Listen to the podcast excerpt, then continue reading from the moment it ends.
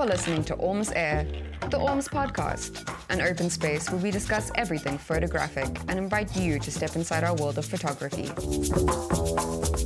For over 20 years, Orms has been the creative's go to for all things photographic, from the best gear to breathtaking display options. Visit ormsdirect.co.za for everything you need. Let's get chatting with Dion Hubert and Rachel Reeves. Hello, everybody, and welcome to Orms Air, the Orms podcast. Today in studio, we're changing things up a bit.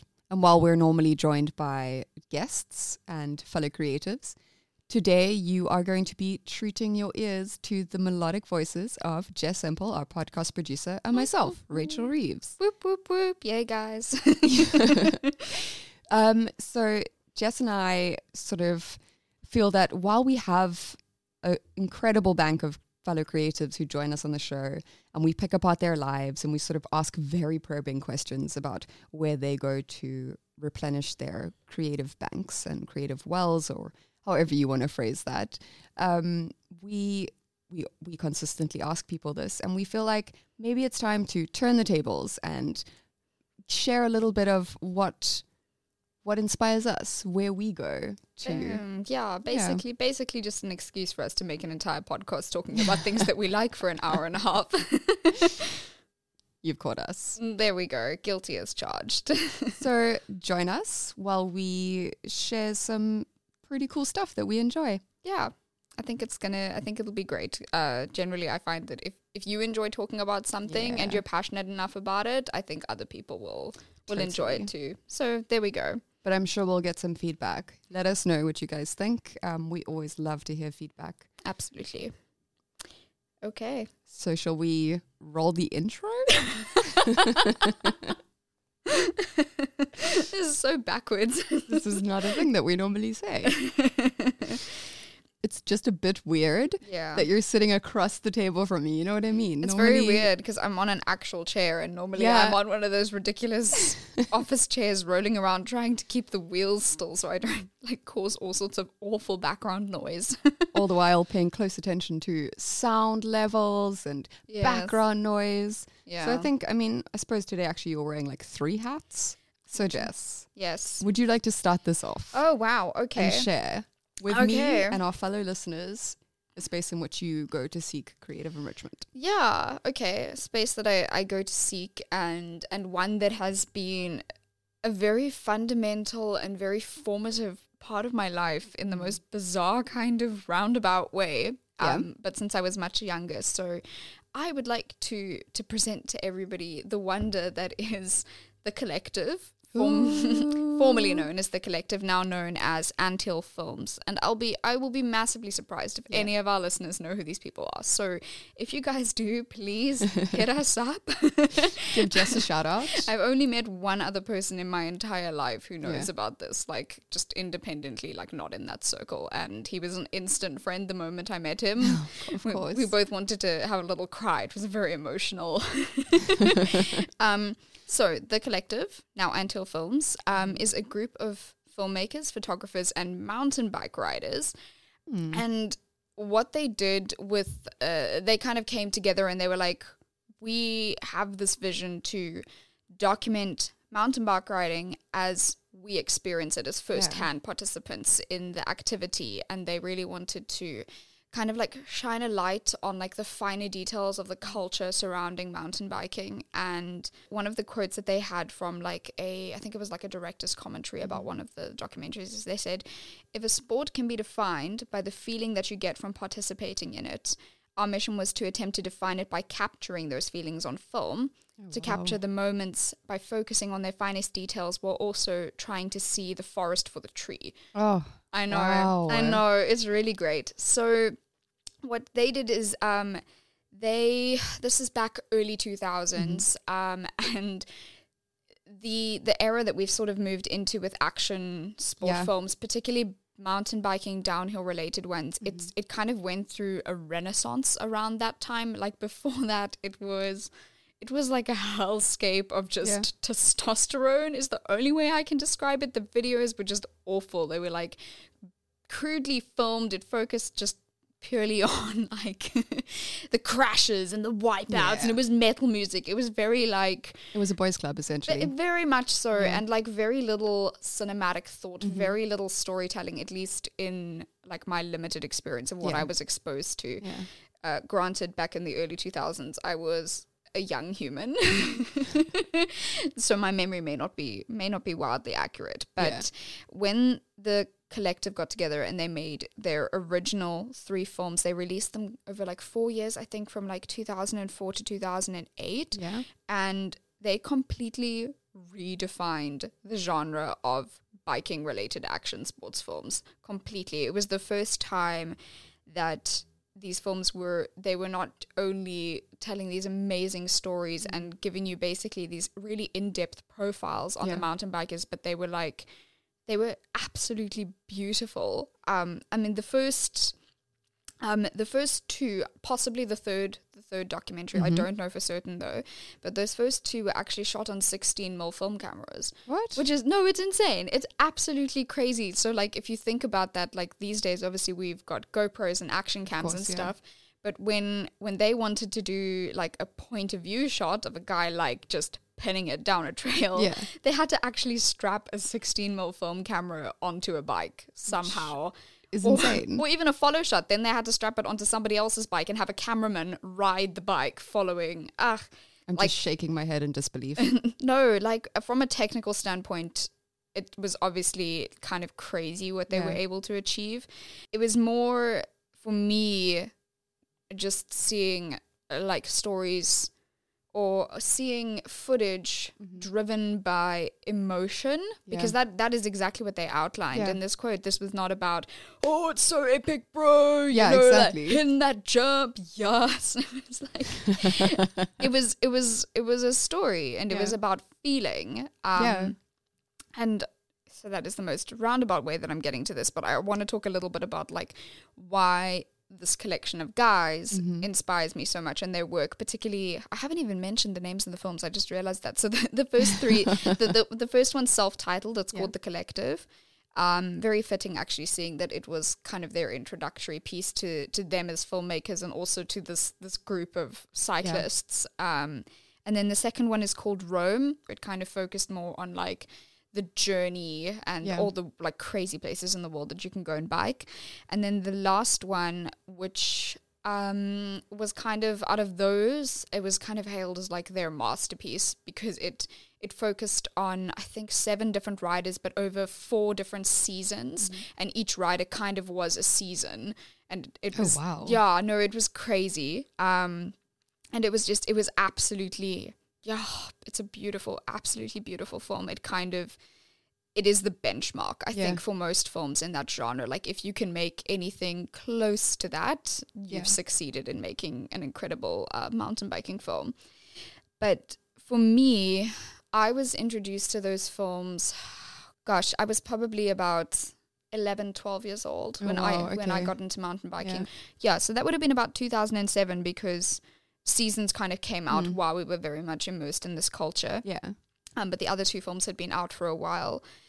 But for me, it was the first time that I, as a young person, watched a film and I had this desperate, indescribable need to be involved in this in some capacity. I needed yeah. to create something. Yeah. Um, and that was just the most bizarre thing. And initially, I was very confused about like how I felt about this. I mm-hmm. thought that it meant that I like wanted to be a downhill mountain bike racer, which Yeah. I attempted.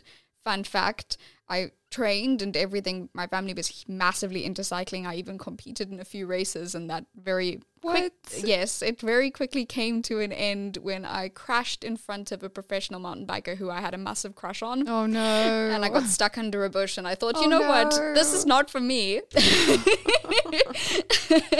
um, but that is, yeah, it was absolutely hysterical in hindsight. So then, so then instead, I wrote an entire novel about mountain biking, as one does. as yeah. one does when you're trying to process the trauma of crashing in front of somebody you very much admire.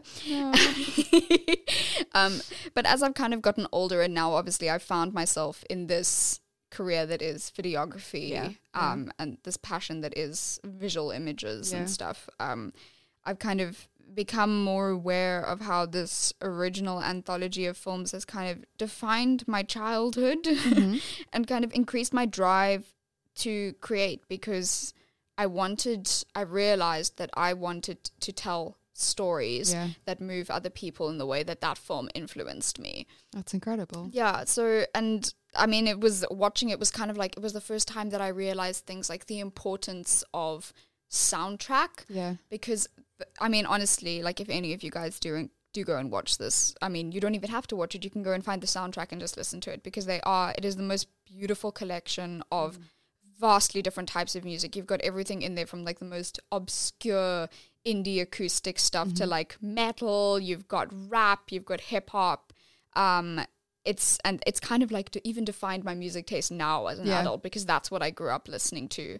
Um, I mean, and even still, like you can put that music on in. My, this is how much we watch those songs. You Yeah. can put that. You can put any of those playlists on anywhere in my family home, and one of us is going to stick our head out there, be able to name exactly what song it is, what album, we know the scene it comes from. Even my poor mom. it shows you how much we forced my poor parents to watch this film. Yeah, I mean, there's like cinematic principles that I just unconsciously kind of absorb Yeah. from it. It's bizarre. Like when I look at my own work now, and even my early work before I had no idea what I was doing when I was still shooting videos on aperture priority instead of manual on my DSLR. Don't kill me. Oh, I know, But you were unforgivable young. sin. I You was so so young two years ago.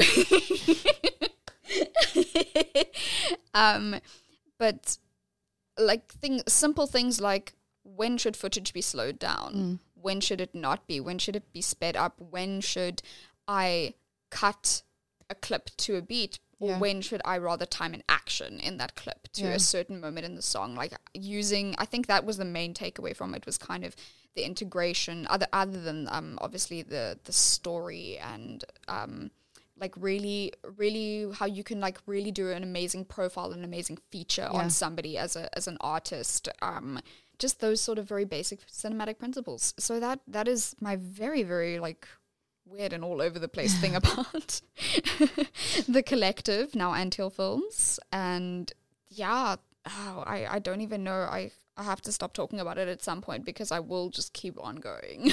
no, but it's it's incredible, and I think um, when you have that as your almost like your introduction or Yeah. your you know that that space in which it creates. I, I refer to it, and I refer to it when I I'll, when I start talking about my stuff. yes. I literally refer to it as something that creates tunnels in your mind. It's almost like it it allows your like creativity to flow to different spaces that you may not Yeah. have been able to access before. I like that. But I- Tunnels, mind tunnels. Mind tunnels. Creative mind tunnels. It's like little wormholes, and if you if you think about the Yeah. analogy, it gets a little bit creepy, but I I think it works for this context. Yes. Um, but it's also kind of a beautiful realization when you Mm. when you figure that out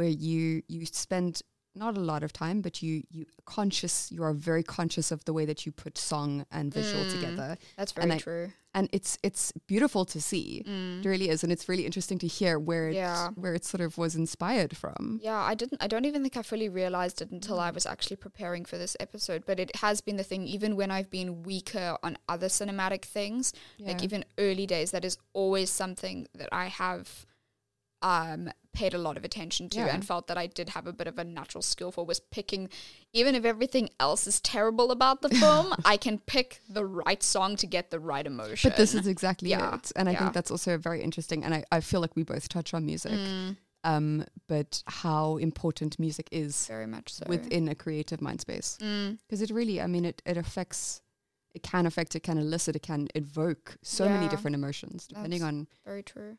I suppose also depending on where you are in your own mind space Mm, yeah, that's one hundred percent true. Like the perspective at which you're coming at it at that very that point in time, and all of your history that you've had with that music Yeah. up until then. Yeah, no, it's crazy, crazy stuff. so my first my first thing on my list of um, spaces in which i've sort of been given creative enrichment um, it has to start first and foremost with words so Mm. words are my thing words are my happy place words are yeah i think just words in general are my yeah my my happy place. I think that's the greatest way to sort Words of- are the foundation of literally everything. Thank you, Jen. yes, they are. And yeah, so I think um, I sort of put a, a great emphasis on that. So I feel like it's very natural for me to start off with a book series that, and as I mentioned earlier, essentially opened up creative wormholes within my own brain. Um, so I'm talking about the incredible Philip Pullman and his Dark Mm. Materials series. Very exciting. Oh my gosh. Where do you even start with this? Well, tell me, just tell me all the Okay. things. so I first read the series. My I think my mom gave it to me when I was about eight or nine. Mm. Um, and there was just something about the way that he has created this world. You full, you fall. Sorry, you fall head first, and you are just lost in the most beautiful, relaxing sort of Mm. like very, very safe space sort of way. It's not scary. It's just incredible. And I think I've read so there's three books in the series. Well, there were three books in the series. There is now a fourth. Um, there were three books in the series, and I read those books. I just es- essentially read them in like a couple of days, just ravenous to get to the next one. You know, find out what was happening, dive deeper into this world. I don't know. There's something about the way that he writes. There's something about the way that he creates his world. There's something about the way that he creates his characters that really spoke to me. And I think it was essentially my first understanding of this idea that people can take something from within their own mind space Mm. and put it into a book, Oh, and others can be there with them. That's You know? amazing. I've never thought of that. That's yeah. So I think Philip Pullman for me that that yeah that is my essentially my introduction to the idea or yeah. the the sort of power of words really. Mm. And like being, I've been a reader. My parents are big readers. That's it's always been a thing with me. But for me, that was the first time that I ever realized that it could be a thing. That it could be as powerful that is as it is. You know.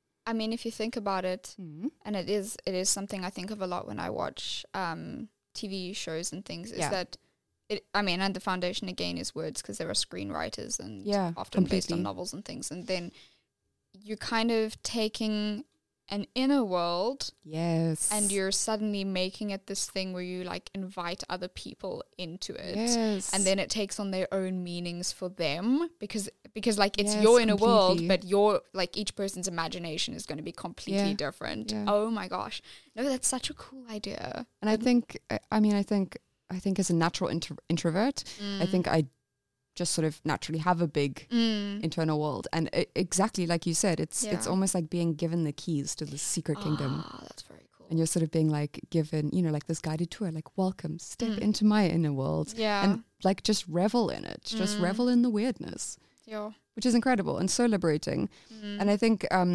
specifically pullman i mean he was very ostracized Mm. because he has quite well i suppose ideas that don't really fit into popular belief Mm. Um but he still never backed down he Yeah. kept writing Mm. you know they, and he's had the the people like me fangirl um sort of just yeah shouting his name from the rafters and celebrating everything that he does Mm.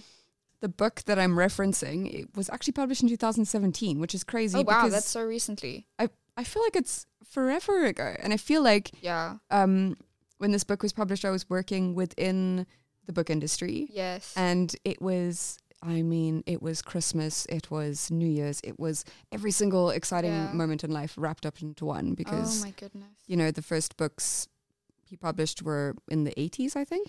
It was yeah, no, I think it was around uh wasn't it nine nineties, early nineties. I feel like have been early 90s I feel like when I looked at it, one of them said that it was nineteen ninety five and I remember that like date very distinctly because I'm like, that's very close to when I was born. I love that this is this is my topic and Jess knows more about it than I do. Only because I was just on Wikipedia. okay, so the new book is um and please forgive my pronunciation of this, but yeah, I'm English. Um La Belle Sauvage was I don't know how else you'd say that. Salvage? I don't know. Sauvage? Anyway.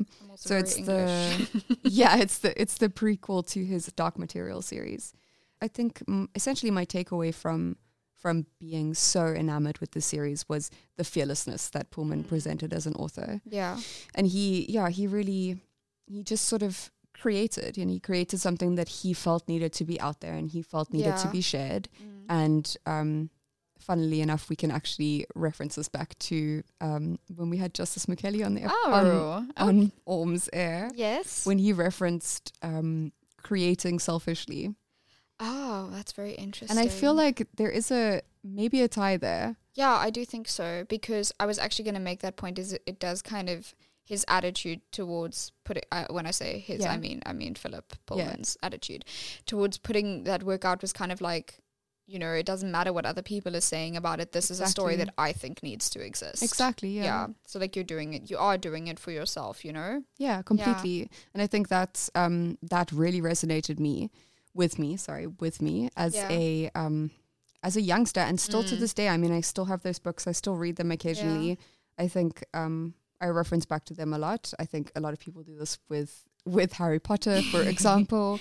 Um but yeah, Pullman is definitely my thing. Mm. Um, and I think he also he sort of opened up this this idea in this world um, and made it easier for me to sort of accept not accept is not the right word, but go on Mm. to other authors like Margaret Atwood, Mm. who I mean I could talk for hours about because Yeah. I am completely obsessed with her. Mm. She's incredible. Um, and other authors like Zadie Smith, Toni Morrison, um, Naomi Shihab Nye, who I've just gotten into, who is also an incredible, she's Mm. a poet.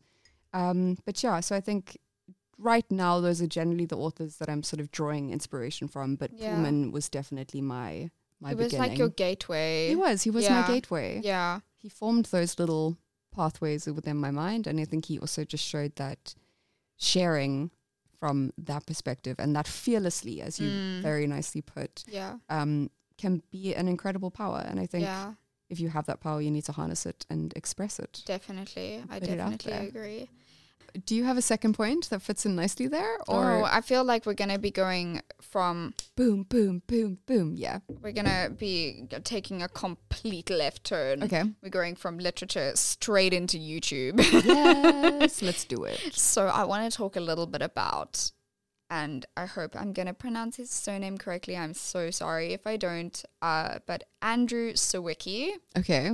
is his name. Yes. Um, and some of you guys might know him. He is the the cinematographer and editor genius behind Shane Dawson's Yes. recent unparalleled YouTube documentaries such as The Mind of Jake Paul, The Truth About Mm-hmm. TanaCon, and then um, their very recent two part conspiracy series, conspiracy conspiracy theories series. Ooh, that's a tongue twister. Say that six times quickly. um, but he he jointly ex- well he recently just jointly accepted the YouTuber of the Year award at the 2019 Shorty Awards. Oh, that's Shane. incredible. Yeah, um, very much against his will. Shane kind of dragged him up there, but they are very much a team. So Yeah. Shane, there was no way Shane wasn't gonna like let him come up there and get some recognition for that, which I think is super cool. That's incredible. Yeah, because I think it's normally the person in front of the camera that gets all of the recognition. Hundred percent. Uh, but they are, yeah, as as I'll get into a little bit now. But they they very much like you actually can't separate them Mm. so much. Like when it even comes to the the editing and stuff, they work so closely. Like yeah, it's it's really really cool. There's very very little material about him and Mm-hmm. his process on there. I managed to find like one podcast about Yeah. it, um, and there was not that much that I could get off there. But he he very much is somebody who likes to use his technical and creative skills to kind of supplement the talent who is in front of the Yeah. camera. Even though if you do watch Shane's channel, you'll often see that he does kind of feature as a cast member in there in the Yeah. vlogs and things. He is like very much around. Um, but I thought that was very cool. Um, because it is also something that I, I do see in myself a lot Mhm. Yeah, is. I, I don't mind being in front of a camera. I don't mind being on a podcast and, and talking. So Andrew basically has my dream job. Like the more that I've kind of Yeah. assessed where I ultimately want to be, it's definitely like from my experience working in small productions Mm-hmm. and stuff, that is what I enjoy is being part of a very small team, even maybe like like two or three people okay, yeah. um, where between like the three of you, that is your life, is this work that you produce. And it's, yeah, like I just want to produce like really meaningful, thought provoking, long form content that is very different to like Yeah. conventional documentary genre stereotypes and the, the sort of ways that they edit, but also with that same sort of quality that you would see in something like an Anthill Films Yeah. production. He has been he has been described by a lot of other Yeah. like YouTubers. He is like the best the best editor right now on the platform, in my opinion. Like I, and he's one of those people like. And I was actually talking to you about this yesterday about there is a difference for me between between creators who are what I describe as paralyzingly inspiring Yeah. and people who just their work feels just so empowering Yeah. to me and he is one of those people like when i watch how he he edits and the stuff that he produces i instantly want to get out there and create. I want to like make my own craft better rather than feeling like oh my gosh you are like so amazing. Yeah. i'm never going to be able to do anything like this. I might as well just give up now but i'm still in awe of you. Like it's a very very positive sort of empowering empowering thing. So that that is Yeah. andrew. Andrew deserves way more recognition Can I ask a question? sure Okay. what is the difference between working in a small team yeah versus a larger team? Is it more about Mm. the idea, like the the sort of um, uh, I've never worked on a film Mm. set or Mm. behind the scenes of Yeah. any sort of visual content, like video yeah format content. sure, sure. So, um, is it more that everybody has like a, is very very sure and clear of where they're going, like what their unique or their combined goal is? Um. Okay. So if I think about, I haven't Your had very, I haven't had very many experiences on set. The one that I did have, which was with a slightly bigger crew, that was for um the forty-eight hour film challenge last year, and that was also that was a, like a massive amount of fun. Um, but we did. I think the difference between being in a really big production is you each person has a role. Yeah. Like you have one thing that you do, Yeah. and that is basically all that you will do on set. You are either a DIT, or you are the dailies colorist, or Yeah. you are the gaffer, or you're the producer, the, the screenwriter, whatever. you have an assigned role. Yeah, you have an assigned role, and there is a very a saying that often gets tossed around Yeah. on set is "It's not my department." Oh, Yeah, okay. so it's like eh, don't come and talk to me about the things that are not related to the only thing that I do on set. Um, okay. Whereas I think what appeals to me about like a very small team is it's so so engrossing. Yeah. It's and it it's just you and like one or two other people and you're all completely enmeshed in creating Yeah. this thing. And I just think I think that is really cool. I could just also I work very well in like environments where you can have like a real relationship with the other Yeah, people you're creating with, you know? And I think that that's why it appeals to me. Like if I think of myself if I was Shane's editor, Yeah. I would love it. You know, that that is your life is you you create this content and you work together Yeah. and you edit and I just think there's just something really appealing about that. I think it would be just a blast and also they just do such cool stuff. So, But also, what is Yeah. what is better than doing your passion every single day yeah, basically and creating content and work that you you, you know. believe in and you're proud of yeah like they're always it's and it's been now i'm going on about shane a little bit more but um i've been following him on youtube for years he is one of the original Yeah. youtube content creators and Even I know who he yeah is. even which is yeah surprising. there we go 'cause I'm he is not a YouTuber. he is absolutely massive and his channel and he does talk about this in a video where he kind of introduces Andrew mm. as his editor to the, to the audience. But he spoke about how he went through a very long period with his channel where he was so unhappy with the work he was putting out. He was just trying to churn out videos and he didn't believe in any of it. He was utterly miserable. Yeah. and then having just just one person just andrew come into his team it completely revitalized the entire channel Yeah. changed his life and he was suddenly starting to create he turned his channel around. His channel was dying. He said he was doing all the things that he should have been doing to get the views and it was just still plummeting. But the moment andrew came on board and they started actually like doing work that they believe in Yeah. whether that is going onto a ghost ship at 3 a.m. and hunting for stuff or or trying to help other YouTubers revitalize their channels or doing like these insane documentaries on these super controversial people like mm-hmm. Tana Mongeau and Jake Paul and Yeah. whatever it's it's completely it's changed his channel his creative process and it's changing YouTube and the stuff the sort of content that we're seeing on there it's completely like a completely fresh take I've never seen anything like it before But that's so interesting because I think for a lot of, um, I don't want to say older generation, but I feel like I Mm. always refer to the older generation.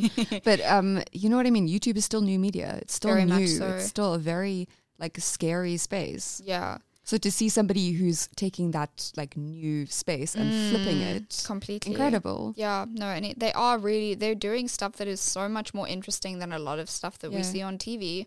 Like it is, it has gotten very stuffy, and Yeah, this was just it's a format that like it's a vlog, but it's also not a vlog, and it's highly produced, but it's also shot on like a Canon DSLR. Yeah. But like it's still just yeah, it's no really really amazing content. I just yeah, I could go on about them forever. They're so fantastic. This is Orms Air, and I'm your host, Rachel Reeves. Don't forget that subscribing to our podcast on iTunes or your favorite listening app is the quickest and easiest way to give us a long distance high five and to let us know that you enjoy hanging out in our creative space. Okay, I feel like I've spoken about them for long enough, so you should tell us about your next your next inspiration bank thing. Okay, so my next inspiration bank or my next um, space in which I draw inspiration from, um, this is a little bit of a difficult one for me Yeah. because um, it's, you know, earlier you mentioned people who inspire you, but who are so beyond creative and beyond talented that it's Yeah. it's almost intimidating. Yeah. Okay, so the people that I'm going to speak about now, this is about music because Mm. I draw a lot of inspiration from music Yeah. um, and as we said earlier, there's something so like that runs so parallel between visuals and I suppose written and Mm. also with the feeling and emotion that just a song played at the right time and the right space can evoke in every single person. Um, okay, so I'm going to stop beating around the bush and I'm just going to talk about this. Again, I'll, I'll just revert back to childhood. I grew up in a house where one of my parents was very musically sort of inclined. So um, music has always played a very, very big part in essentially every single day of my life. Like every um, action had a musical accomplish accompaniment. I mean, I was one of those weird kids that sort of when we were on road trips, I would or if we were going away for holiday, I would sit in the back of the car and I would stare out the window and sort of add my own soundtrack to my life. And I still kind of do that to this day, but it's a little bit less weird, I feel, because I have actual headphones on my head and, you know, a Spotify playlist or a, an Apple playlist to guide me along the way. Um, okay, so this is always where I refer back to when I'm in a space where I feel like I can't write or I can't, you know, conceptualize ideas. And music, it helps every time. Yeah. So the first artist that I wanted to talk about is Frank Ocean. Oh my goodness. The legend, the king. Okay, so Frank Ocean is definitely one of my top musical inspirations. Currently, um, he is essentially my go-to music Yeah. almost every day. Mm. Um, so for those of you who don't know, he is an R&B, pop, hip hop, and avant-garde musician. Oh, I love that. Is, is I that his know- genre? Yes, Avant-garde? apparently. Oh my gosh. But I think I think it's also very much along the lines of how do you define Frank Ocean? That is so true. I was literally Yeah. in preparation for this, I was watching a video essay about him and his work. I even watched an interview with the guy who produces a lot of his Yeah. stuff, and he combines so many genres. It's honestly, it- It's it's, its own thing. It is. It really Yeah. is. And there's like there's these so many um little spaces where you can you can hear things and you can see what they've sampled and you can Yeah, um I don't know like I feel like the layers and the levels and the um you know the meaning that is Mm-hmm. implied into every single part of his music is just it's breathtaking. It's yeah, I mean essentially it's it's it's everything. It's it's like create it's like it's like it's like a movie in music format, you know like there are so many parts that we just overlook and don't see and don't actually pay attention to. yeah. And I think we'll we'll reference we'll we'll sort of talk about something that maybe is enabling us to do that in a bit. Mm. Um, but yeah, so Frank Ocean, uh, singer, songwriter, rapper, record producer, and also a photographer. Oh, really? Yeah, he did not know that. yeah, so he um I do not remember which album it was. Uh, I think it was Nostalgia Ultra, so his first album Yeah. he released a magazine called called Boys Don't Cry that went along with it. Oh my god. Beautiful stuff. It had the works of like um, incredible photographers. I think that, I think his name is Wolfgang Wolfgang Tillman. Okay. His work was featured in it, but also Frank's work. Um, yeah, and actually, if you want to see a sample of Frank Ocean's photographic work, you can. I'll link um, the Orms Connect blog that we did on his the photographs he took at the Met Gala this year. Oh my goodness. Beautiful stuff. He's he really has an eye. So not only does the man make incredibly be- breathtaking music, he also photographs and produces and writes his own music. You know, he- yeah, one stop Just one all of those around. people. But you see why I refer to him as king. No, but Anyway. honestly, I, I think with him, it's like he's, and I will talk about a person later who is kind of like my Frank Ocean. Yeah. Not that Frank Ocean isn't also my Frank Ocean, but um, he's one of those people who you can't even, he's not like a musician, he's Yeah. an artist. Yes, but this Yeah. is exactly it. Yeah. And I think that also, funnily enough, that also ties into what you were saying about working within a big team and working within a small team. Yes. It's like people who wear many hats. Yeah. Yeah, But- exactly. Also, that all encompassing passion for what you're doing, for the craft that you're, you know, working towards creating and that Yeah. message. Um, so, yeah, so for me, Frank Ocean is just very much like if I'm sitting in front of my computer and I'm looking at a blank page, the dreaded blank page. Yes. um, where do I start? What do I write? You know, where where am I going with whatever I'm creating? And putting on any any of Frank Ocean's music Yeah. completely solves that problem for me. Oh, wow. He the way there's the complexity of his lyrics and the complexity of the the sampling and the music mixes and the producing of his songs is just it's it's all encompassing. Like you can't Yeah. think about anything else.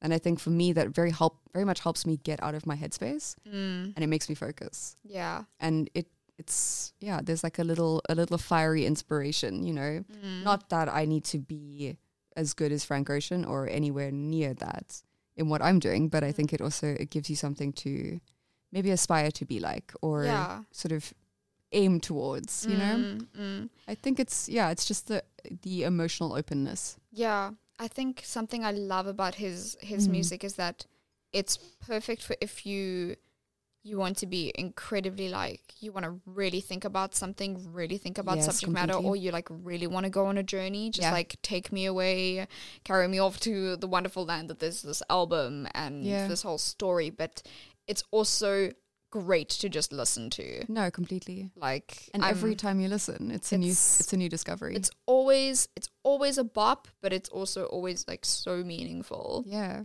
It's yeah, just so multi layered. Um yeah, so if we yeah, there's an honesty, a level of honesty, which I Yeah. feel like I um yeah, when I'm trying to create, I think I need Yeah. I need a depth. I need a depth Mm. to refer back to. Mm. Um, and so Frank Ocean is definitely my go-to. And I think there's another artist that I, I definitely refer back to, um, Moses Sumney. Ah, He is he's classified as electro, soul, and folk music. that's very is- interesting. Yeah, it's quite an interesting combination. But just beautiful. His voice is incredible. He literally gives me goosebumps. He is like okay, so I I hadn't heard him until Yeah. today, and then I, I listened to a couple of tracks off the his like essentials playlist Yeah, on yeah. Spotify. Um, and he honestly it. It, that, that's why I was saying it's like interesting that they classify him as that genre Mm. because I honestly could not put my finger on No. what it is. But his No. his vocal control from a technical standpoint, oh my gosh, It's his incredible, breath control is amazing, and he's got one of the most beautiful falsettos I've Mm. Ever mm-hmm. heard. It's absolutely stunning. Yeah. No, it is. It I yeah, it, it just transports you really. Yeah, It sort of picks you up and cradles you a little bit and makes you feel like everything's okay. Yeah. Which I really I really enjoy. it's Um very soothing, and then it's so interesting that like you sent me the the music video for Quarrel. yeah. And it's so interesting that it's like though that like very soothing sort of music, but like paired with the most like Intense, visuals. intense visuals. Although I must say that music video is so beautiful, it made me angry that I didn't shoot it. Uh, I mean, it's like one of those things where I was like, oh my gosh, how does something this stunning even exist? And essentially every I don't want to say every video of his is that good or every music Yeah. video of his songs is that good, but they really are. Oh wow. His visuals are so strong and I think that also reflects again on what we were saying earlier that Yeah. that marriage between music and visual or you know, written content or whatever it may be it's such a happy marriage and as soon as you can sort of portray something in another form it just strengthens your original message Yeah. and i think i mean quarrel for example Yeah. that yeah that I'll, I'll link it in the show notes but you i think everyone needs to go and check it out and definitely just Moses Sumney in general. Yeah. And I if you've never heard of Frank agree. Ocean, Oh my gosh, like who? please please do that now. yeah. Yeah, Frank Frank Ocean is uh yeah, he is actually I actually don't know if I have words because Nourishing. yeah, he is and oh no, but see I don't want to start talking about him because then I'm going to I'm to completely like give away the points that I had for another another thing I know that you're you're going to talk Yeah. about, but his work is like poetry. Yeah, it really is. It is. It's so it's just like the meanings within his Mm-hmm. I didn't even realize it, but like there's there's so many meanings behind every and this is something I appreciate when Yeah. I write is every word has a specific meaning Yeah. and then there's more underneath it. Yeah. It's uh and his yeah, just his choice of words is just outstanding. No, it is, and I think it's I think it's also um, I feel like we're going to refer back to justice a lot in this yeah, episode. yeah. But um, it's also something that I was having a conversation about earlier with um, the meaning of one of his songs, um, Frank Ocean's, not. Justice's songs, but um, where he he references one thing and the like you were saying, the level of meaning can go Yeah. it can be split into four, five, six different ways. yeah. But eh, then the question becomes: Is that his intention with his songs? Or is or that just is how we're taking it? I exactly is he writing this this music and yes he's getting a part of his sort of emotional baggage or Yeah. he's expressing a specific thing but is the intention with his music to make us feel a specific thing or is he just creating and putting it out there and we're just like, I don't know. Like, is it a self? Is it a is it a selfish creation that we're just attaching to our own Yeah. our own meanings to it, or? But I mean, I think that is like the thing with, and it. I think it may even be something that Justice said as well. Mhm. But when you put work out there, creative work, it's not your own anymore. yes Yeah. exactly Yeah, because other people will take it and have their own Yeah. meanings, their own reactions to it.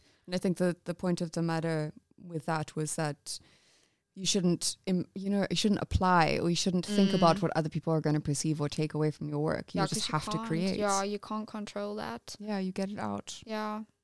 Ocean. Now I just I now I just want to go home and listen to his album. no, completely. By his album I mean Channel Orange. It's my favorite. Oh, it's a beautiful Yeah. one. His visual album. he has a Oh. visual album Oh. that's it's not released. It's not on any streaming sites. I think it might be on Apple, Oh my goodness. but I could be wrong. But okay. yeah, YouTube it. I'll link it in the show notes. album. I can't love what it's called though. Visual albums. I was literally oh my gosh, I'm gonna get completely sidetracked, but Yeah. I, I kicked myself that I didn't include this in my original list of things. But the National has a visual album. I Ooh. Okay. Um, but they um, so it's for their album called "I'm Easy to Find," Yeah. and it's directed by I think it's Mike Mills, Mike Mills, Matt Mills, Mike Mills, Yeah. um, who people might know from I think 20th Century Women, that sort of thing. He he had an Oscar-nominated screenplay or something at one point, but it's it stars Alicia Vikander and she plays like in, within like a span of half an hour the Yeah. story of one woman's life there's like no real dialogue or anything but she plays this person from like infancy to the day she dies Oh wow. it is the most outstanding performance I've ever seen. I'm such a fan of hers, but it's also just a beautiful visual album, like Yeah. with their their music and it's black and white. It's oh my gosh, it's magical. I like visual albums. That's So- that was the point of that.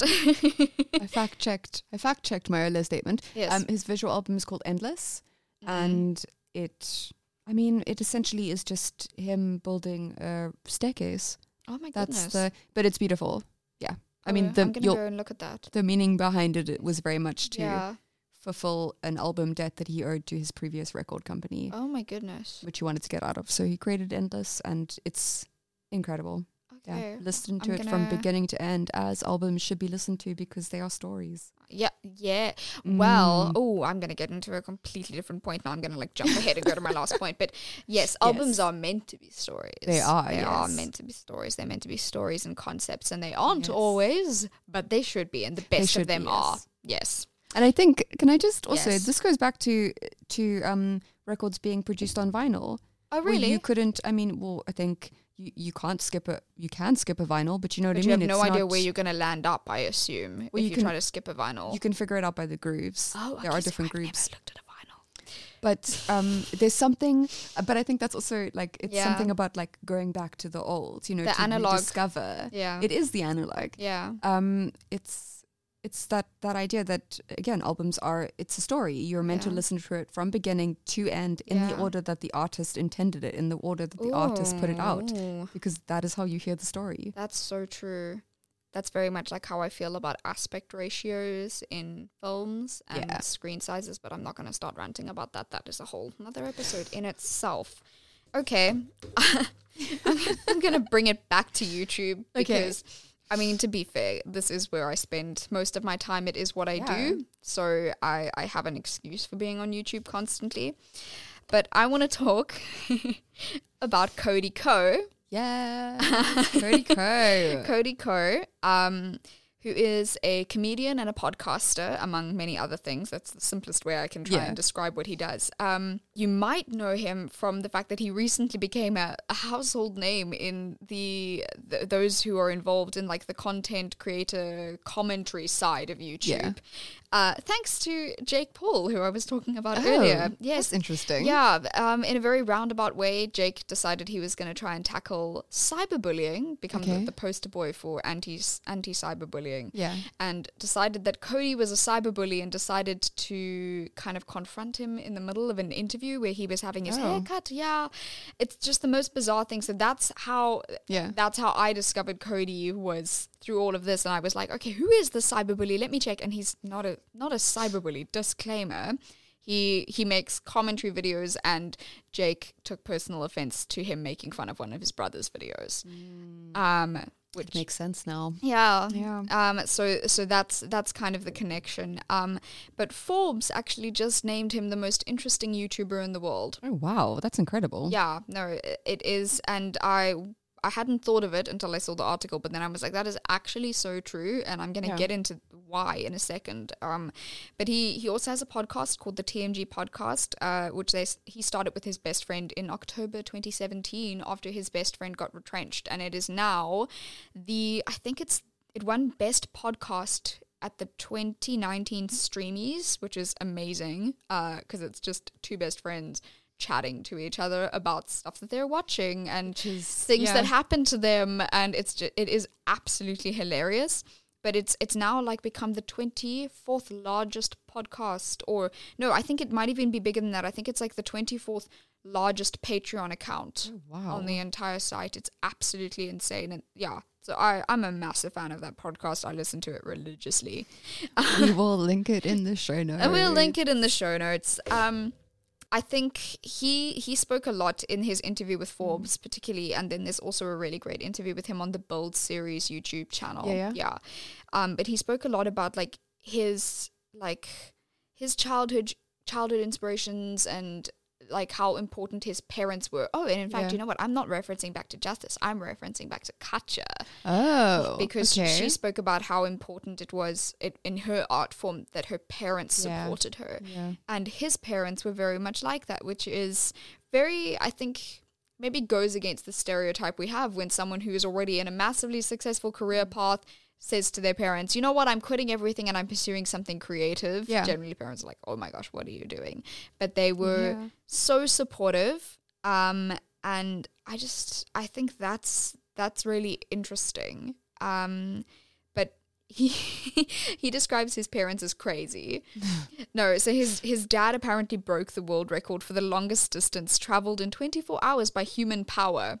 It's how is- i don't even know what power? i don't know Th- that could be maybe cycling maybe running i don't know like anything that's powered by a person i guess very interesting though yeah so they so they now like both run his, both his parents like run ultra marathons and stuff and he said that seeing them push themselves Yeah. physically to like the utmost degree to like master something has Yeah. like it's just like he's just like absorbed that as a principle and he's now always looking for like the next thing that he can like dissect figure out how it works and then like do it to the best degree that he can possibly do it. Which i think speaks a lot to why he's like become so successful Yeah. as like a podcaster as a as a commentary youtuber as as a, a member of a parody hip hop group as Oh well. I know. Anything comedy related um so what I was saying earlier about his parents being so so supportive. So Yeah. he would he had a very very lucrative job as a software engineer, Okay, yeah. I which is kind of like you're at that point you you're in that you're made Yeah. for life. That is Yeah. where everything is going these days. Um, and Justice made a point about not quitting your day job yes. And yes. just going and pursuing your creative passions. bending your principles. bending your principles and cody did do that it was actually i didn't even realize it until i, I, I like sat in obviously on the interview with justice and then i went and did all this research but it's actually so cool to see somebody else following that Yeah. you know maybe not doing stuff that they like really wanted to at that point but Yeah. then outside of that they still had like the dedication to like commit to their creative craft and i mean like look at look at where he's got i mean the guy's got like a degree from duke university that's just crazy. I know. And then um, I think he originally kind of his initial claim to fame, like he developed an app that went viral, um, which I Hmm. I wasn't aware of at the time, but it's called I'd Cap That. It was like a meme generation app. So you Kept that. yeah. you put a photo of like your face in and it automatically generates a caption based on your face and some weird algorithm that he developed it. It's yeah, and then he sold the app and then he went to work on full time for the company that he sold it to as like Yeah. a programmer. Um and then he got into Vine and YouTube and later podcasting all while he was still working. Like he built a whole YouTube channel, his own podcast before like the TMG podcast, and he was like this like Vine superstar. And then he only quit his job once all of the other creative things were like supporting him. I just I just think that's so great because completely. um as I said to to Justice like off off microphone, off camera, off microphone.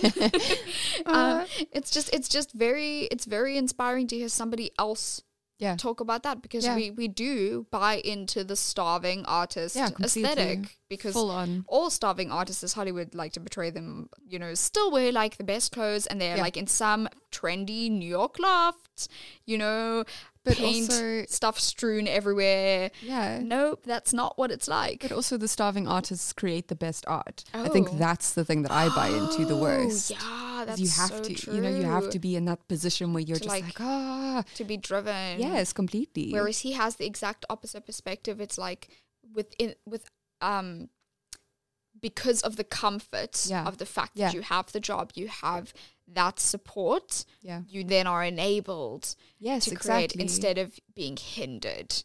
Oh my gosh. Oh wow, I'm making all the connections. Yes. Look at all these creative wormholes Brain is going just on. really like firing at ten It's- miles an hour right now. It's so funny though because um, so my partner and I just uh, have recently adopted a puppy, and um, at puppy school, that's one of the things that they say to us Really? is set them up for success, not failure. and a it's great such a, but it's such a simple thing. Yeah. And it actually, if you think about it, it really it you can apply that to so many parts of your own life. Hundred percent. yeah. So I mean, I think it's. Oh, sorry, I completely um, Lessons from puppy school. jumped on your point there. No. But yeah, essentially. And I think that's but that's also something that we discuss in the office a lot. And since we've been recording the podcast together, I think we have more discussions about is when you open your mind up to that. Definitely. You receive all of this information. Hundred percent. Um, I realized I kind of overlapped my sort of like, why do I want to talk about Cody point with my why does Cody inspire me point? But so I think the main thing about him that inspires me, other than his whole sort of initial start into getting into a creative field, is kind of like his roundabout sort of path to like finding his purpose or vocation Yeah. um, because it reminds me a lot of my own sort of route that I've taken. Um, like it, it's a good it's a good for me to see him and remind myself that there is always still time Yes, completely. is the main thing because I often find myself feeling like this really, really massive pressure to be much more successful Yeah. at a younger age. Um, because I'm constantly encountering people who are much younger than me who already appear to have made it. Like they've got everything sorted. They're already in the Yeah. like at the the what looks like the peak of their career. Yeah. You know, um, but creators like Cody remind me that everyone's journey is unique. completely, completely. Yeah, and it's fine if yours has a different a different pace and looks different to other Yeah. people. And I think that's just like really important for me because I do sometimes feel like I'm on a back foot Yeah. because I only figured out like kind of in 2017 that maybe I want to be involved in video and then I only studied last year so I feel like I'm only like in the field I'm supposed to be in now Yeah. at like 24 but at the same time I do also think it's a complete fallacy that people should have everything figured out by the time they get out of varsity at 22 yeah, or whatever it really is. yeah because I think I think essentially you spend your entire life figuring it out. yeah That's not to say that you don't find what you want to do, but I think yeah that is what your life is for. yeah exactly to figure it out. I think it's just like the internet and the fact that Yeah. we see now these 13 year old kids who, oh, I lip sync things on an app called Musically or something. and now I have record deals because, Yeah. because I can lip sync means I can sing, yeah, you know? And it's a it's a very strange world that we live in at the moment. yeah, I think, it, and I suppose that's also a lot of people's um sort of bad thing about Instagram and Yeah. how connected we all are is because you see that constantly and it's constantly it's like terrible. telling you that you're not enough. Yeah, exactly. But I think if we okay, let's reference back to Katja again. Yes. If we use the the tools that we are given in like more of a sort of nourishing, nurturing way, and we seek out those connections, then yes. It's you know. Referring to her internet friends Yes. series. Yes. But I was also referring to the way that she um oh, even made the film, I Yes, guess. Yeah, that's very true. she reached out. She used her social media in a way that was very nourishing and very Yeah. nurturing. it's all about the intention. Oh my gosh. we always come full circle around to intention. it should just be merch for the Yeah. podcast at this point. It's just intention with a full stop on a t-shirt. There we go. Coming soon to Orms Air. Coming merch. soon to an Om store near Buy you. that merch. Alrighty. Okay, now that I've, I've I've rambled about Cody for a good however minute, um, good however many minutes, Many minutes. many minutes, would would you like to share your next thing? Oh, I'm so excited about this one. Okay, so um, obviously, as is it weird? Okay, no, it is not weird. As a podcaster, Yes. Obviously drawing inspiration from other podcasts, and there are so many, so so so so so many that I listen to and absolutely love. But currently, the one that I am completely obsessed with is a podcast called Dissect. And dissect, basically, what dissect is is um, it it's essentially like a a look behind the curtain of an album. Yeah. So what happens in each episode? It's essentially a long form music discussion format, which has been cut down into like digestible chunks. I think they're about twenty to thirty minutes long. Roughly. Yeah. Yeah. Um, and it basically unpacks the anatomy of an album. It sounds a little bit sort of um, maybe esoteric, but it's incredibly interesting. So there are a few seasons of Dissect available. Um, the first season starts with uh, dissecting Kendrick Lamar's album. And I'm not actually 100% sure which album it is. I will need to go back and check that. Yeah. Um, but I will definitely link that in the show notes. And then it sort of goes on to speaking about Kanye West. It goes on to Frank Ocean, who Jess and I have both spoken about a lot before. Um, and it's the latest season is all about Tyler the Creator. So um, essentially, what the what the podcast does is it goes through each al- each song on a specific album of this artist Yeah. and it unpacks, as it says, it dissects. It dissects the layers and layers and layers of meaning and work that have gone into creating the album as we experience it. Yeah. Um, and I just, I really, I find it so um, inspiring. I really do Yeah. to see.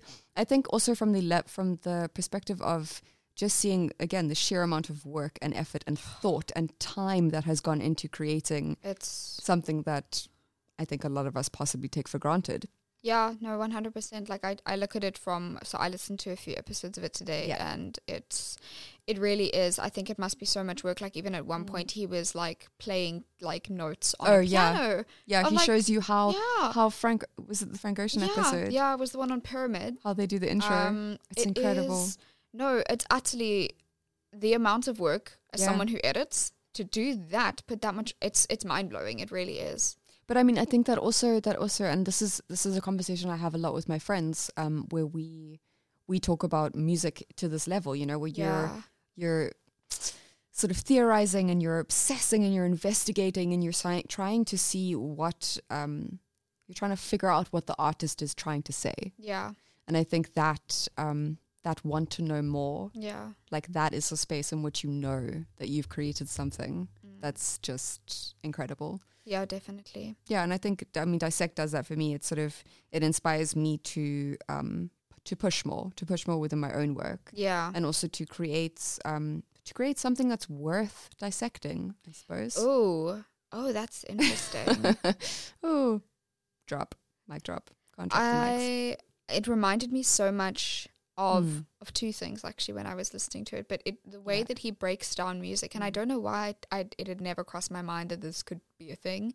But it reminds me of when in matric I would dissect poetry for English English literature. Oh my gosh, yes. It's literally it's exactly the same okay. thing, Yeah. and it's No. it's it's basically like like a video essay but in audio format. Yeah, completely. yeah on cinema it's it, it's exactly the same and it is it is really really wonderful to listen Yeah. to also they've got such a great theme song I know, oh my goodness oh my word it's so catchy They also did a. I'm just thinking about it. now. I think there's there's also a um, what is it called? Oh, bonus episodes about Lauryn Hill, yes which is also fascinating to listen to. mm. Um, but yeah, we'll link dissect in the show notes, and I really recommend that anybody who has an interest in music or s- simply creativity yeah in general really goes and dives into that. Maybe start with an artist that you you connect with, but really just get into it. It's incredible. yeah i'm and gonna as- gonna yeah. second that As Jess said, the amount of work that goes into just creating these episodes,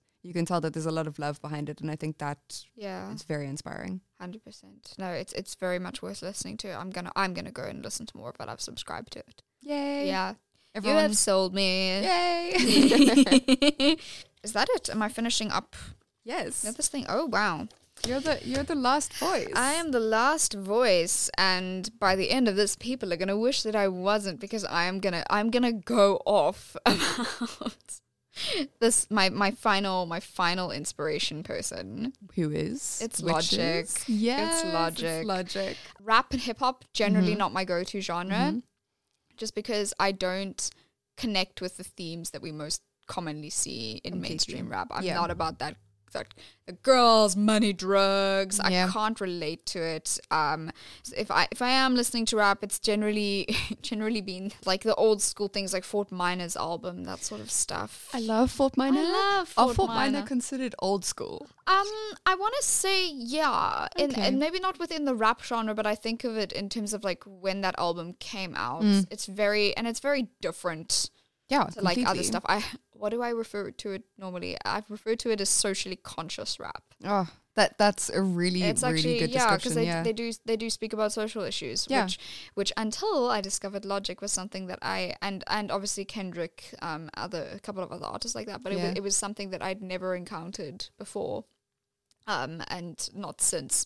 But yeah, so like I said, I very recently discovered Logic, and by recently I mean like within the last two months. The first time I Oh, heard his music was when I was getting my first tattoo done, and my sister put on one of his songs in the tattoo parlor, and uh, that was it for me. I went and I looked for uh, for more of it, and I became wildly obsessed.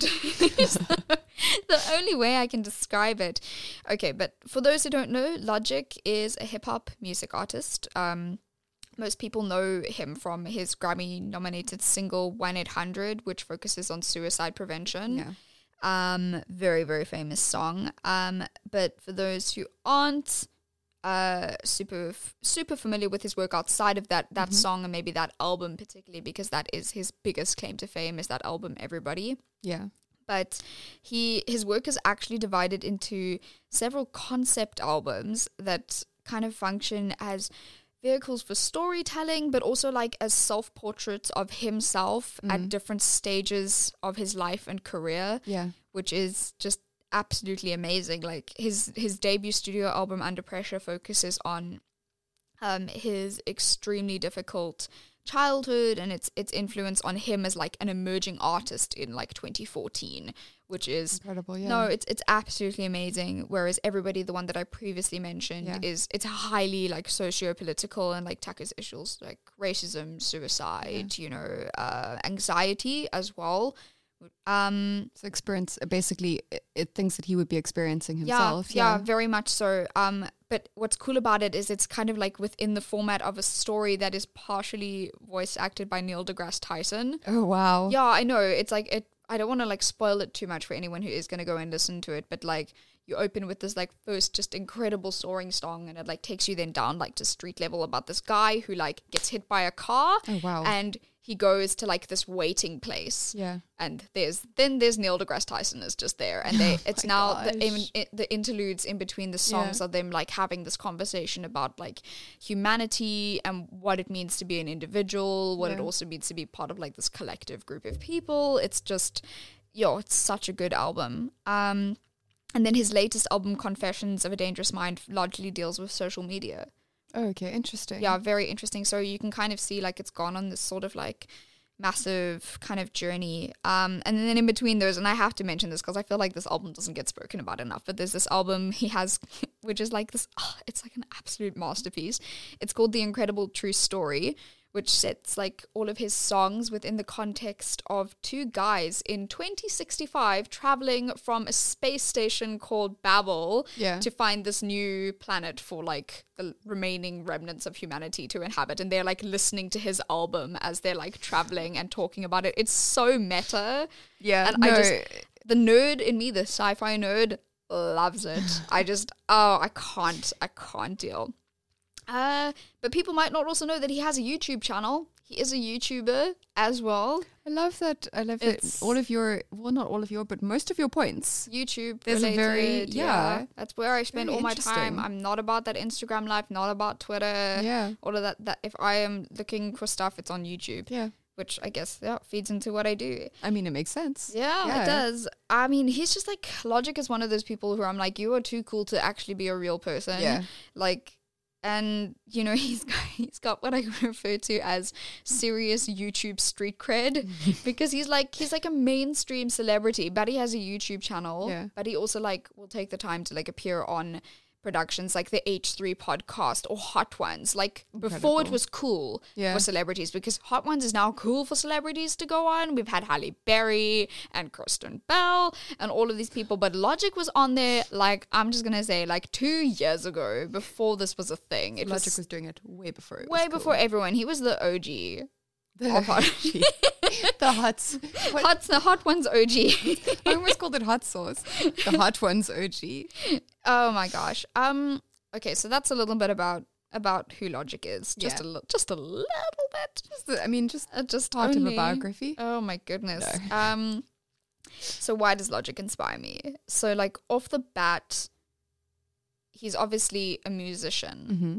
but there is something inherently cinematic Mm-hmm. about his music and I don't mean that as like a description of its genre Yeah. at all. It's definitely not that, but like his music has this this like completely unparalleled sense of time and location that I haven't I haven't discovered that in anything else that I've listened to where you are there. It's like you're in a snapshot of his Yeah. life that he's describing and you are actually there. Like when he's talking about the stuff that went on in his household, you are there in that kitchen where all the drugs are and the police are busting through the door and you're like it's it's so it is so insanely immersive Yeah. and I can't put my finger on why. I think it's probably a combination of just his lyricism and Yeah, the production of it, but it is it is what it is. But that like makes me want to like write and it makes me want to get off my butt and go and film something because Yeah. his music is so cinematic and I want to create something cinematic.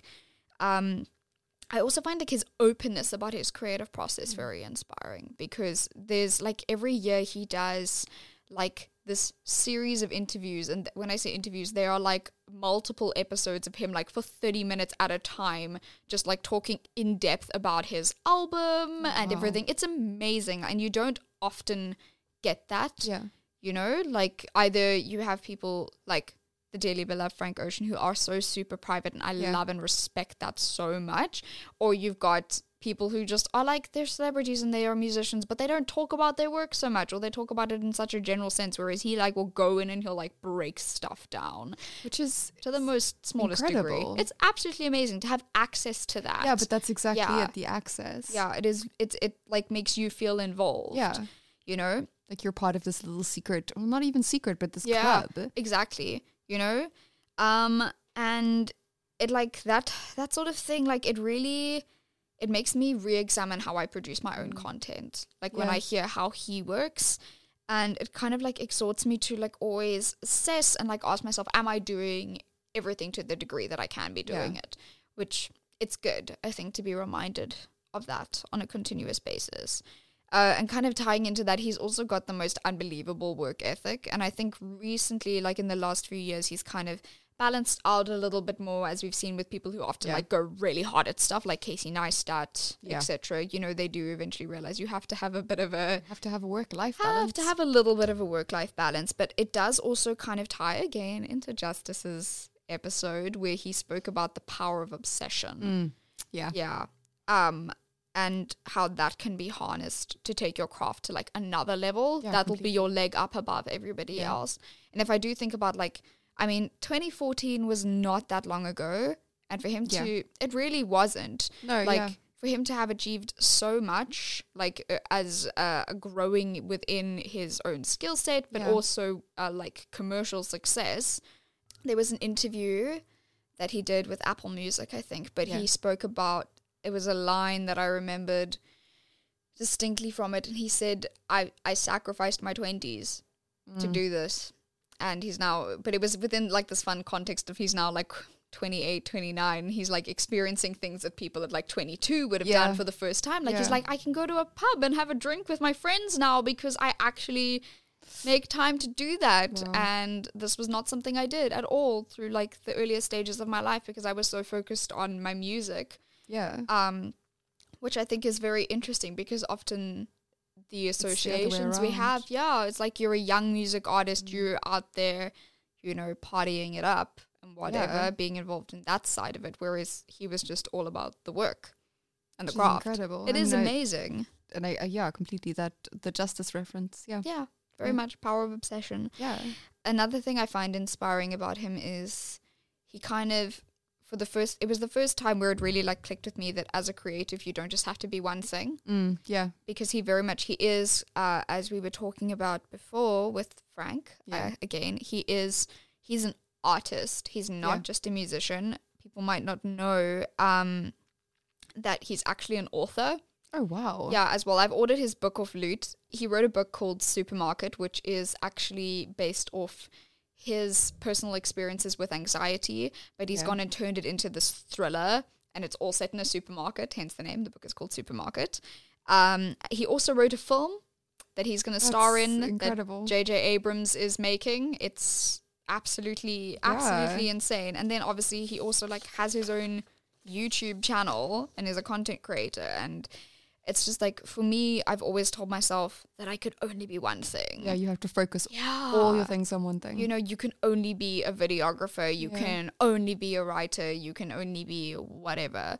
But seeing somebody multi talented like that explore like all the facets Yeah. of their creativity, I find really empowering because it makes me think, okay, maybe I can do that as well. yeah, completely. Without sacrificing any one of the yeah, other things. any one of the other things. do. Like they're all gonna feed into each other in Yeah. some way, you know? but I think maybe that is the secret Yeah. is to find the way in which they feed. Yeah, very much. Yeah. which I think for him kind of is maybe personal experience, I Yeah. think, in sharing, like, because that is what his music is, that is what comes through in the book. And then we haven't, I haven't seen, or, and there's very little out about the movie, but it's apparently going to be a bit of a comedy because he's really good. He's like, he's quite funny. So he's like making people laugh through his personality and personal experiences. I don't know. Very excited to see what happens with that Yeah. the main thing with him is like what he's doing for mental health Mm. i think is incredibly inspiring like i don't know of many artists especially within that genre of Yeah. music hip hop um who before it became like a cool or acceptable thing to do Yeah. talking about mental health you know th- i don't know of many people who were like not only trying to raise awareness for it but like speaking so candidly Yeah. about their own struggles and even like incorporating it into their art form which he's done like he basically made an entire album about his anxiety and stuff and i think yeah. that is it's amazing you know so it just like that encourages me to like be more frank with myself within my own creative process and with other people. Um, because we, I think we have been conditioned as a society to just constantly tell people that we're fine. Oh no, completely. Yeah, Let's break the stigma. Yeah, exactly. And he has done so much for that. Yeah. You know, hence the fact that that song of his is a Grammy nominated song. So that is that is everything that I have to say about well, it's not everything that I have to say about Logic, but that is that is what I will limit it to in this episode. I will just carry on having long in-depth conversations with my younger brother about it in, in the kitchen. while while while blasting his music at full blast and driving my whole family insane. So that, mean- that's it. this, is, this is how we show our love and appreciation yes. by making uh, driving everyone around us absolutely crazy. Absolutely crazy talking about the things that we love. yeah, completely. Yeah. But that's also, I think, um, yeah, as you said earlier, that's how you recognize kindred spirits in one another. Yeah, definitely. Yeah, I agree. Okay. Um, yeah, I think that's all I have to say in this Yeah. episode of Orms Air. I'm sorry, this is it's still a bit weird because Jess is sitting opposite me. But yeah, be sure to check out our show notes for this this week's episode because they're going to be very, very linked. Yeah, very It's much. a lot of all the links. a lot of content to share. a lot of artists to share and a lot of spaces in which we hope you see creative inspiration. Um, Yeah. But if you think that we've missed something or you think that we, you know of a place that we could seek even better creative enrichment or a place that you think we would enjoy being, Yes. please get in touch with us. Let us know. Yeah. Share. Yeah. Because I think the power is really, really within sharing. definitely. Wasn't Um, that the title of Justice's episode? It was. I thought I was going to pass it by you. Uh, yeah. Shout, uh, again, and a shout out to everybody who's joined us on Orms Air and yeah. like just being so honest and so open and so giving with their sharing. Yeah, definitely. Yeah, you can see. I mean, I think you can you can hear it. Um, it really yeah, it it, Mm. it helps. It changes. It it helps grow the creative world. Yeah, I don't know. It's just it's very encouraging to hear other artists come on and talk about Yeah. their stuff and realize you actually have so much in common with people. No, completely. Yeah, like in their in their creative processes, re- regardless of what field they're in. I mean, we've had so many different people on here. We've Yeah. had a scenographer, we've had photographers, we've had an illustrator, a colorist, and within a- any of those, Incredible. there's always been something Yeah. where you know you you find enrichment and you can relate. So it's been great. Also, very interesting the way that's at that um somebody saying something that you have known your entire life, or Oh, in just just in a different way of saying it, or just a different word order can completely blow your mind. yeah, or just hearing them say it like completely like affirms it. Yes. Like, yes, okay, I was right to think this. It's I'm not like alone in this thought. Yeah, completely. Yeah. Thank you, everybody, for being here with us and for letting us know that we are not alone Yes. on our quest for creative enrichment slash freedom slash expression. yeah. Thank you, Jess, for joining me on this episode of Orms Air. It has been a blast. Yeah, yeah. Th- thanks for giving me a platform to just info dump about the things that I like. Yes. well, I mean, give us feedback on, on whether you enjoyed this episode and we'll do it more regularly. And also, thank you, Jess, for putting on your multiple hats and for producing this podcast and Oh. editing and doing all of the magical things you do. yes. Well, thank you. Thanks very much. You're most welcome. I think it's time to roll the outro. Yay! We can actually do it. Ding, ding, ding, ding, ding. Ding, ding, ding, ding, ding. Thank you for joining us for this episode of Orms Air, the Orms podcast. I hope you've enjoyed being a part of the conversation as much as we've enjoyed having you. If you have any questions, feedback, or suggestions for us, please get in touch by emailing ormsair at orms.co.za. Head on over to ormsair.buzzsprout.com and take a peek at this week's show notes for more information on any works referenced or topics discussed in this week's episode. If you've enjoyed this episode of Orms Air and feel that someone you know could be creatively enriched by joining us in conversation, why not share this episode with them and invite them to join our photographic community? Until next week, keep questioning, keep inspiring, and above all, keep creating.